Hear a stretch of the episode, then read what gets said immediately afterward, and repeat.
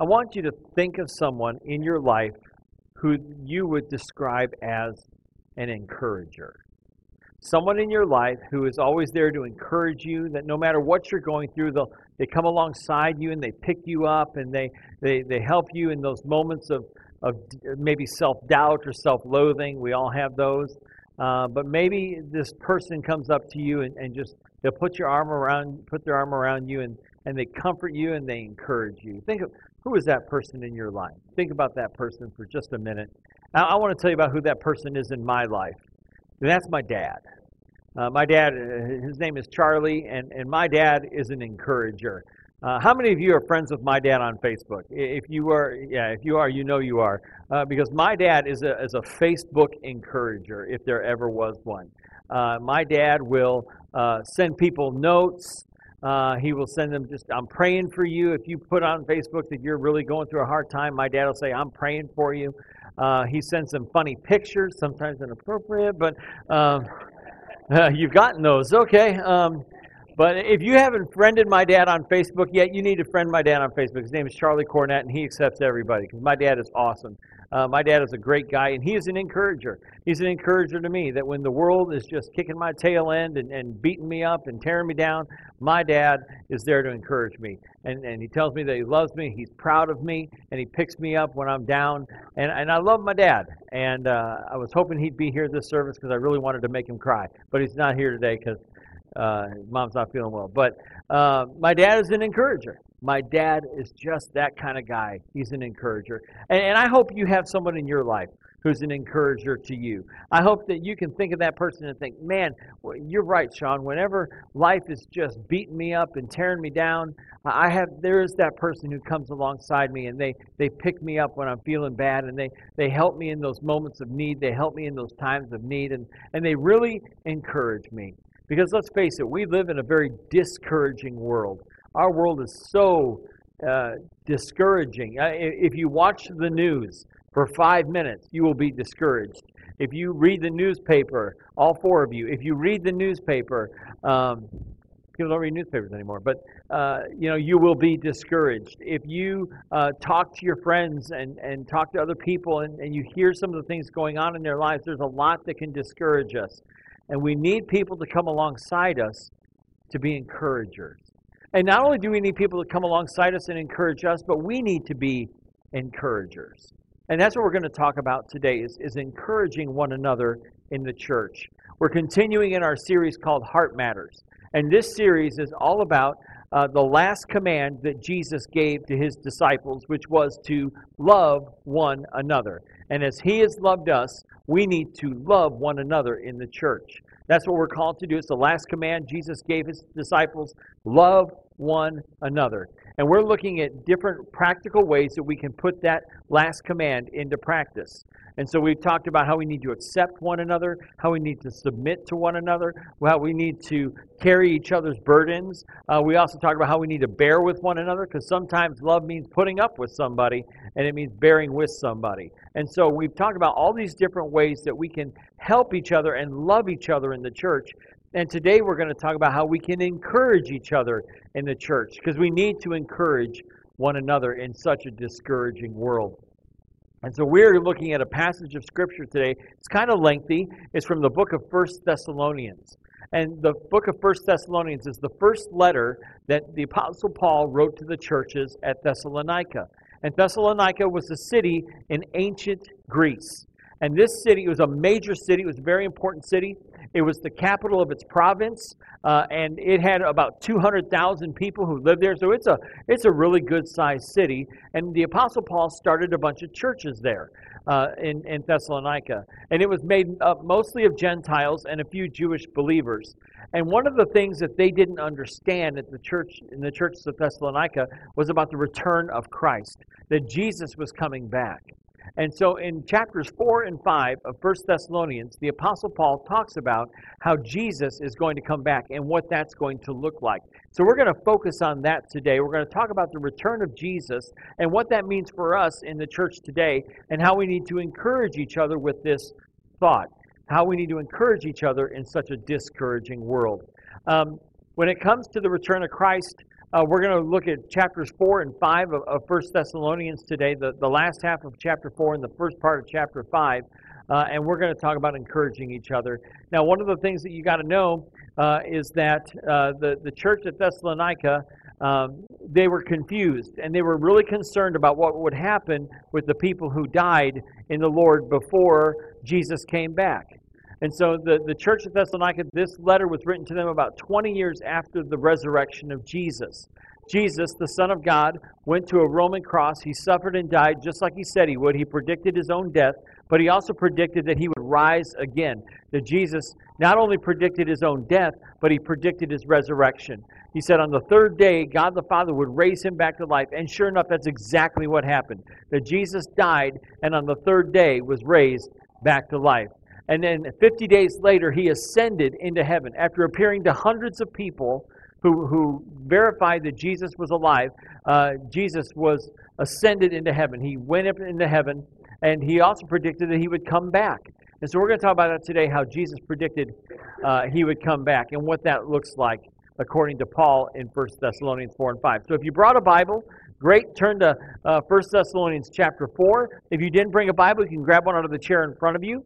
It's on page 836 of that Bible. You can use your favorite app on your smartphone or tablet, and we'll put the words on the screen as well. And we're going to take this in three past in three pieces: First Thessalonians 4 and 5, uh, verses 1 through 11. So let's look at 1 Thessalonians 4, 13 through 18 to begin with. Paul wrote to the Thessalonians, he said, Brothers, we do not want you to be ignorant about those who fall asleep or to grieve like the rest of men who have no hope. We believe that Jesus died and rose again, and so we believe that God will bring with Jesus those who have fallen asleep in him. According to the Lord's own word, we tell you that we who are still alive, who are left till the coming of the Lord, will certainly not precede those who have fallen asleep. For the Lord himself will come down from heaven with a loud command, with the voice of the archangel, with the trumpet call of God, and the dead in Christ will rise first. After that, we who are still alive and are left will be caught up together with them in the clouds to meet the Lord in the air, and so we will be with the Lord forever. Therefore, encourage each other with these words. And so, the first thing we need to encourage each other with is the fact that Jesus is coming back. We need to encourage one another with the fact that Christ is going to return. Because, the, like I said, the Thessalonians were worried. They were concerned. What about all these people who died uh, before Jesus came back? Because every generation since Jesus ascended into heaven, every generation has believed that they were going to be the one that would see the return of Christ. Every generation. And so, whenever you hear somebody say, Oh, Jesus is going to come back in my lifetime, every generation has thought that. And it hasn't happened yet. I'm not saying he's not going to return in our lifetimes, but every generation has thought that. Every generation has said, you know, things are so bad and things are, have gotten so terrible and things are so awful that, that Jesus has to come back, right? And, and yet it continues to get worse and worse and worse. And Jesus has yet to return. But he is coming back. He will return. He will come back. And he will take us home to be with him. And when he comes back, those who have died in the Lord, those who put their faith and trust in Jesus by believing in Him, turning away from sin and repentance, confessing their faith, getting baptized, God is going to bring those people who have died in the Lord back with Him. And they are going to come back with Him. And this event is going to be both audible and visible. That there is the, the trumpet call of God, the voice of the archangel, a loud command. Everyone's going to hear it and everyone's going to see it. Jesus and the and the angels and the, the those who have died in the Lord are going to come back with him, and everyone's going to see it, and everyone is going to see Jesus. You may have heard people talk about. Have you ever heard of people talk about the rapture? This idea that Jesus, it's like this secret return of Christ, that Christ is going to come back, and and all of a sudden, uh, all the Christians are going to disappear. You heard about this? You know, the planes are going to fall into the sea and uh, uh, cars are going to veer off the road because all the Christians are going to disappear and people are going to wonder what happened. If you ever read the Left Behind novels, it's great fiction, emphasis on fiction. Um, what we read in 1 Thessalonians chapter 4 is that when Christ returns, it will be both audible and visible. That everyone's going to see Jesus and everyone's going to hear him return. And so there will be no more doubt as to who is king and who is Lord when Jesus Christ return. And like I said, he's going to bring back those who who died in the Lord before us, and, he, and those the rest of us who are left here on the earth will be caught up to meet him in the air. And it says we will be with the Lord for how long? Forever. And we should encourage each other with this thought because we live in such a discouraging world. We need to encourage each other with the fact that Jesus is coming back and that we will be with him forever.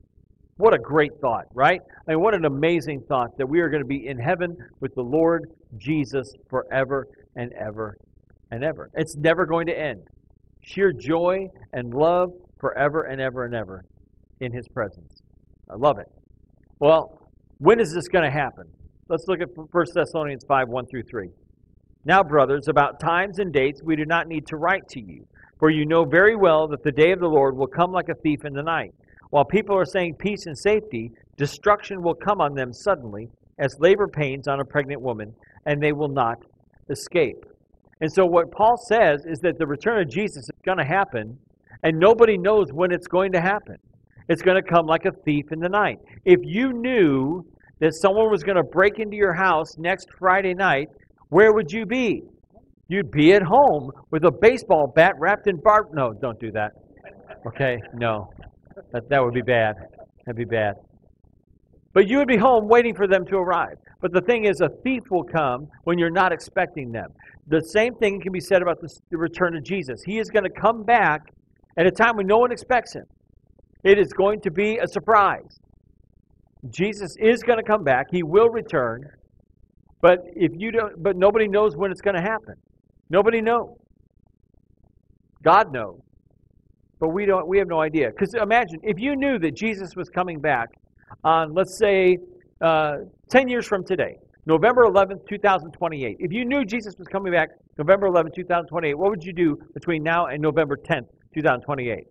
Party! I'm going to live however I want. I'll, I'll tell everybody about Jesus like six months before he goes. I'm just going to do whatever I want until then. I'm going to live my life the way I want. But we need to live in, in the expectation that Jesus is coming back at any time, which means we need to tell people about Jesus as often as we can. We need to share our faith with people as much as we can because we don't know when he's coming back. But he is coming back. Wouldn't it be weird if he actually did come back on November 20, uh, November 11, 2028? You'd be like, man, Sean really knew what he was talking about. He was a prophet. We probably should have listened to him a little bit more. Right? No. Got lucky. Pretty much. But when it comes to return of Jesus, he is coming back. And we need to be prepared. We need to be ready and we and that means we need to, to tell everybody about Jesus because God wants everyone to be saved. In 2 Peter 3 9, it says this The Lord is not slow in keeping his promises, some understand slowness. Instead, he is patient with you, not wanting anyone to perish, but everyone to come to repentance. God wants everyone to come to repentance. God wants everybody to turn away from sin and turn to Jesus for forgiveness. He wants everyone to be saved. That's what it says in 1 Timothy 2 4. It says, God wants all people to be saved and to come to a knowledge of the truth. God wants everyone, everywhere, to be saved, to put their faith and trust in Jesus Christ for salvation and forgiveness, because Jesus is the only way to be saved. And so we need to get everyone ready. That is our job, is to share our faith with people because we don't know when he's coming back. But he is coming back, and we need to prepare people for that fact. I want to close out by reading from first, verses 4 through 11 in 1 Thessalonians 5. He says, But you, brothers, are not in darkness, so that this day should surprise you like a thief. You are all sons of the light and sons of the day. We do not belong to the night or to the darkness. So then, let us not be like others who are asleep, but let us be alert and self controlled. For those who sleep, sleep at night, and those who get drunk, get drunk at night. But since we belong to the day, let us be self controlled, putting on faith and love as a breastplate, and the hope of salvation as a helmet. For God did not appoint us to suffer wrath, but to receive salvation through our Lord Jesus Christ. He died for us, so that whether we are awake or asleep, we may live together with him. Therefore, encourage one another and build each other up, just as in fact you are doing. And so we need to continually build one another up and encourage each other in the church because we're all we've got. All right, we're all on Team Jesus, and, and we're all we've got. We've got to encourage each other in the church. Um, and, and Paul says that we do not live in the darkness, but rather we need to live in the light. We need to be prepared for the return of Jesus. We need to be able to read the signs of his return. And, and we're not living in the darkness. We are living in the light. What the Apostle John wrote in 1 John 1 5 through 7, he said this This is the message we have heard from him and declared to you God is light. In him there is no darkness at all. If we claim to have fellowship with him and yet walk in the darkness, we lie and we do not know the truth. But if we walk in the light as he is in the light, we have fellowship with one another, and the blood of Jesus, his son, purifies us from all sin. And so when we walk out of the darkness and into the light of God's grace, He forgives our sins, purifies us from all unrighteousness, and He, and he gives us the promise and the hope of eternal life with Him. So that when Jesus comes back, we have nothing to fear. We sang songs earlier about how God drives out fear, His perfect love drives out fear. And we have nothing to be afraid of when it comes to the return of Jesus. If we are walking in the light as He is in the light, we got nothing to be afraid of. When Jesus comes back, it'll be the most glorious thing that ever happens. Now, I've been teaching you some Greek words along the way through this series. Uh, the New Testament was written in ancient Greek, and I want to treat you a couple more Greek words today. Uh, the first is parakaleo, and it is a compound of two words. The first being para, which means beside, and the second is kaleo, which means to call. And so the word parakaleo literally means to call to one's side, uh, to console someone, to encourage them, to strengthen them, or exhort them. So we are called to parakaleo one another, which means to call to one side. We'll get into what that means in just a little bit. Uh, the other Greek word I want to teach you today is oikodomeo. And oikodomeo uh, literally means to build or repair a house. Um, it, it, means to promote growth in Christian wisdom, uh, affection, uh, grace, virtue, holiness, blessedness. Uh, it means to exhort and, and to encourage people to build them up, to edify them instead of tearing them down. So these are two words that, that Paul uses to describe of how we're supposed to fulfill God's command to love one another in the church. And so if we're going to love one another in the church, we need to do these two things. We need to parakaleo one another, which means to encourage each other, to come beside one another. And we need to oikodomeo one another, which means to build each other up. And I think there are some practical ways that we can do this, that we can parakaleo and oikodomeo one another. And, one of them is, is when we come to church. Hebrews 11, 24 and 25 says this, Let us consider how we may spur one another on toward love and good deeds, not giving up meeting together, as some are in the habit of doing, but encouraging one another, and all the more as you see the day approaching. That word encouraging is that parakaleo word, to come beside and encourage. And that means, I'm going to tell you right now, this is the exhortation part of, of, of parakaleo. This is the exhortation. You need to go to church. And the reason I say that is, is not for numbers' sake, and, and you need to come to be encouraged by someone and to encourage someone. You need to go to church. And that's what Hebrews 11, 24 and 25 is talking about. Some people give up the habit of going to church. Some people say, well, I don't have to be, a, I don't have to go to church to be a Christian. I believe you do. I believe you need to go to church if you want to grow in your faith. That you need to be a part of a church family if you want to grow in faith. And going to church is more than just singing a few nice songs it, but that's part of it. It's more than just taking communion, although that's a part of it. And it's more than giving an offering or listening to an inspiring message, though that's a part of it.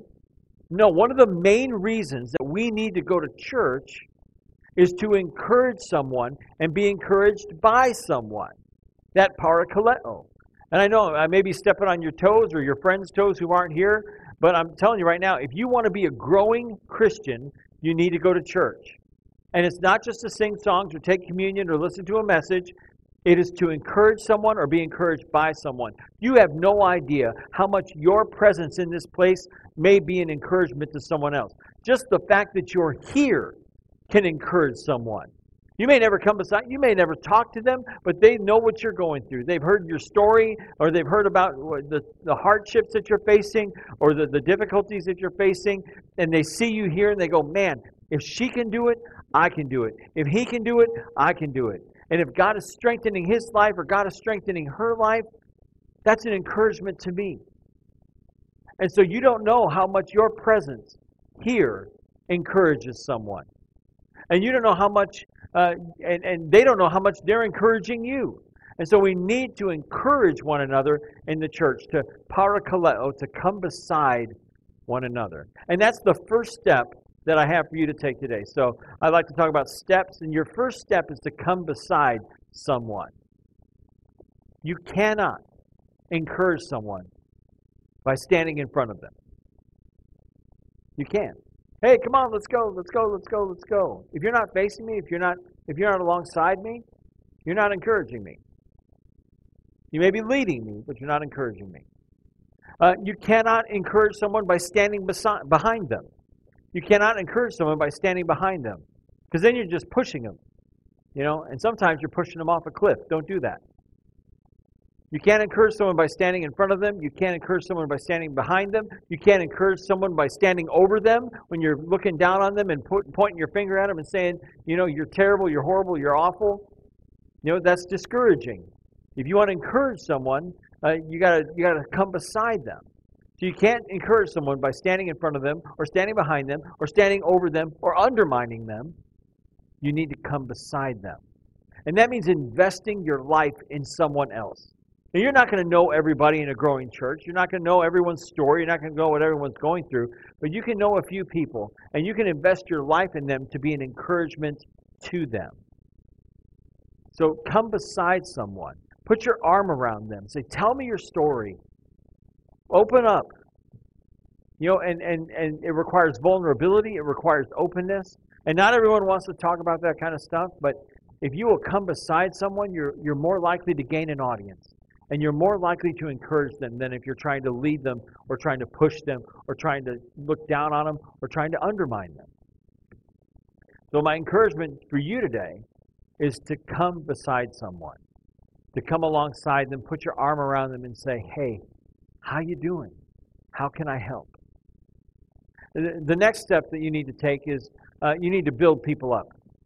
You need to build people up. And, and that's not always easy. We live in a world where people tear each other down all the time. Did you watch any TV in the last three months? And the political ads and the news and everything? It is a discouraging world, man, and people are tearing each other down. Soapbox moment. Did you watch any of the concession speech? Uh, not the concession, but like the, the victory speeches? So, okay, so for three months, this guy or this girl is the worst person who ever lived, and then in the in the victory speech, it's like, I want to thank my opponent for being for running such a valiant campaign or for being such a, a worthy opponent. Now wait a minute. Wait a minute. Three days ago, you know, they were worse uh, than, than the worst person who ever lived, and now you're thanking them? Mm, Pastor Sean is skeptical. Anyway, we live in a world where people tear each other down all the time. We need to build each other up in the church. We need to build each other up. And, and, and I have some practical a practical suggestion, a way that you can do this to build someone up, and that is to take five minutes. You have 168 hours a week. All right, you have 168 hours, and I'm asking you to take five minutes out of that 168 hours and write an encouragement note to someone. Whether it's an email or a text or a card or a note write an encouragement note to someone this week. Five minutes. Someone you know who's having a hard time. Someone you know who's going through something rough. Someone you know who's having a difficulty. And just write them, someone who's discouraged, write them a note. Five minutes is all I ask. And give it to him. You give it to him anonymous, anonymously through someone else or in the mail, or you can just go right up to him and say, you know, I've been thinking about you and I want to, I, I, I got a note for you. I just want to encourage you to build someone up. And, and I have some suggestions about people you can give a note to. One, it could be your child, or your spouse, or your grandkids. You know, how much, how, how would it make your kids' day if they open up their lunch tomorrow at school and there's a note from mom or dad in there? Because I love you and I'm proud of you and I hope you have the best day ever. That doesn't even take five minutes. But if you put a note in your kid's lunchbox tomorrow, or, or in your spouse's lunchbox, or, or leave a note on the mirror, you know, just a post it note right there on the mirror. You know, that when they wake up and they go in the bathroom, they see it, it's like, what is that? Oh my goodness, they actually listened to the sermon yesterday. That's an encouragement to me. But uh, so your spouse or your kids or your grandkids, Leave them a note. Tell them, tell them that you love them and that you want to encourage them. Uh, it could be a, a staff member here at GFCC. I'll be honest, ministry can be very discouraging. Ministry can be really discouraging. And, and, and your, your minister staff, your, your pastoral staff, your, the staff here at GFCC, we need encouragement too. You know, it, I, I've heard it said this. I've heard it said that it takes seven positive messages to counteract one negative message. Seven positive messages then to counteract one negative message. So if, if you complain about something, you know, sermons go too long and that gets back to me, it takes seven people coming and say, No, Sean, your sermons aren't too long, they're just right. Seven people to tell me that I'm okay before I start to believe it. So how can you be an encourager to a staff member here at GFCC? Because like I said, ministry can be very discouraging. Send Brandon a note uh, about the, the music and how you love the new song we sang this week. Send Sherry a note in the children's ministry about what a great job she's doing with the kids. Send Joanna a note about how you know how hard it is to put up with Sean every single day and that you're praying for her. Pray for your secretary. Send me a note. Tell me you like my pink shirt. That'll be great. Send a, a, note to a, a GFCC staff member or, or maybe a single mom or dad here at church. If you know someone who's a single mom or a single dad, send them a, an encouragement note and let them know that you're praying for them. Because that's one of the hardest jobs in the world is to be a single mom or a single dad. And they need your encouragement. Because, um, you know, they try so hard and so often they feel like a failure. But they're not a failure.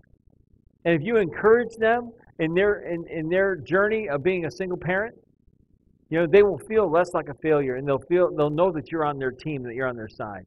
Maybe it's to a widow or a widower here at uh, the holidays. You know, this is a tough time of year for a lot of people who've lost loved ones. You know, encourage them, send them a note to say, you know what, I know this, this year may be really hard for you, but I love you and I'm praying for you and I just want to encourage you here at the holidays. Or maybe there's someone going through a financial difficulty or a hard time in their relationship with their spouse or with their kids or their grandkids, with their brothers or sisters, with their parents. Send someone, just take five minutes this week and send someone an encouragement note. Because uh, this is what it's all about is we need to encourage each other in the church because no one else is going to do it for us. We need to encourage each other in the church because no one else is going to do it for us. No one. Like I said, we live in a very discouraging world. And we need to encourage each other in the church because no one else is going to do it for us. So, how can you do that this week? You can take five minutes and write someone an encouragement note. And you're going to make their day. And you may make their week. You may make their year. Let someone know that you're praying for them and that you want to encourage them and that you are on their team, that you are on their side. And it may be hard at first, it may be difficult at first, but I know you can do it. So take that five minutes this week, send somebody an encouragement note, and let them know that you're on their team.